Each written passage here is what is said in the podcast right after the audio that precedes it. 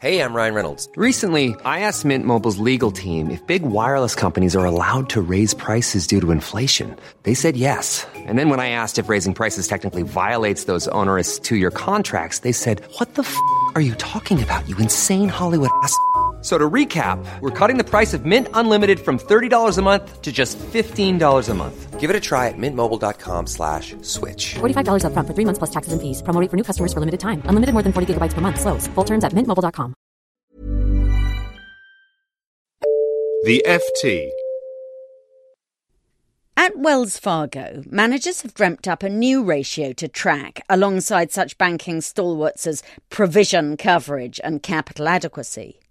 It's called the Happy Grumpy ratio and measures how many cheery staff the bank employs for every curmudgeon.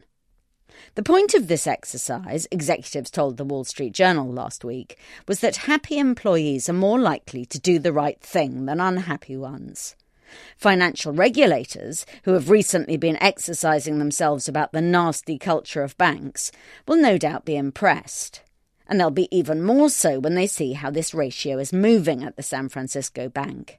Only five years ago, happy bankers, measured by their own assessment, outnumbered the grumpy ones by 3.8 to 1. But by last year, there were eight times as many Pollyannas at Wells Fargo as there were miserable sods. When I first read about the happy grumpy ratio, I thought it sounded so good it should become compulsory in the industry. Making banks produce such a number would force them to become less cutthroat places to work.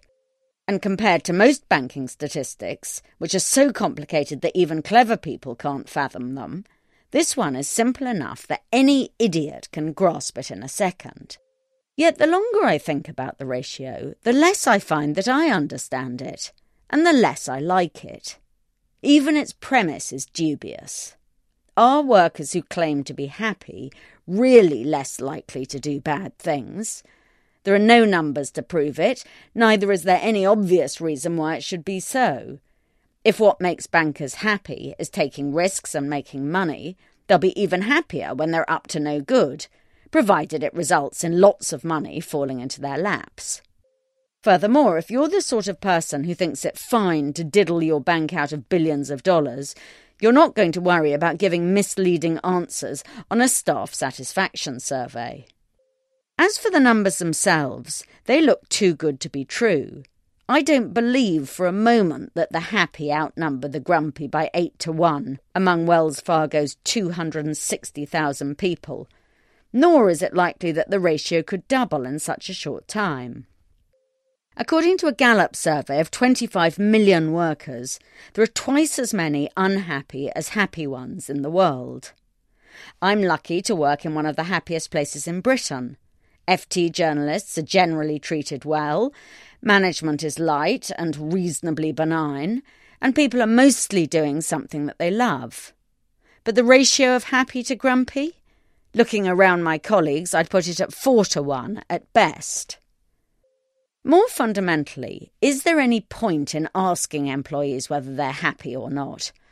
The answer surely depends on who is asking, on what mood the subject is in, on their temperament, and on what they consider happy to mean. To aggregate 260,000 unreliable answers and then treat the result as data on a par with Tier 1 capital is really quite frightening. Underlying it all is something even more basic. Should employers even aim to make their staff happy? I'm with Freud on this one. He said it wasn't possible to make people happy. The best that could be hoped for was normal unhappiness. This should be the goal at work, too. Banks and all other employers should try to become places where employees are not abnormally unhappy. To see how well they're doing in this task, there are two statistics they should monitor, both of which are objective and impossible to game. The first is staff turnover. If people are more than normally unhappy, they tend to leave. So if your staff turnover is greater than that of your competitors, you know at once you have a problem. The second measure is the ratio of what the bank's hotshots get paid to what the security guard gets. We know that perceived unfairness and inequality both make people unhappy. So when this gap gets wider, the culture worsens. There is a third measure that is less objective and harder to measure, but maybe even more important than the other two. It's to monitor how many friends people have at work. All the general happiness data show a powerful correlation between the number of close friends and happiness. And the same surely holds in the office. At least it holds in mine. The main reason that I'm never abnormally unhappy at work is because I have three true friends among my colleagues. If Wells Fargo produced such a statistic, I doubt if it would tell the regulator whether a scandal was around the corner. But it would tell us something profound about its bankers' happiness or lack of it, and it would give prospective employees an excellent idea as to whether they would like to work there or not. For more downloads, go to ft.com forward slash podcasts. Spin your passion into a business with Shopify and break sales records with the world's best converting checkout. Let's hear that one more time. World's best converting checkout. Shopify's legendary checkout makes it easier for customers to shop on your website, across social media, and everywhere in between. Now that's music to your ears. Any way you spin it, you can be a smash hit with Shopify. Start your dollar a month trial today at shopify.com slash records.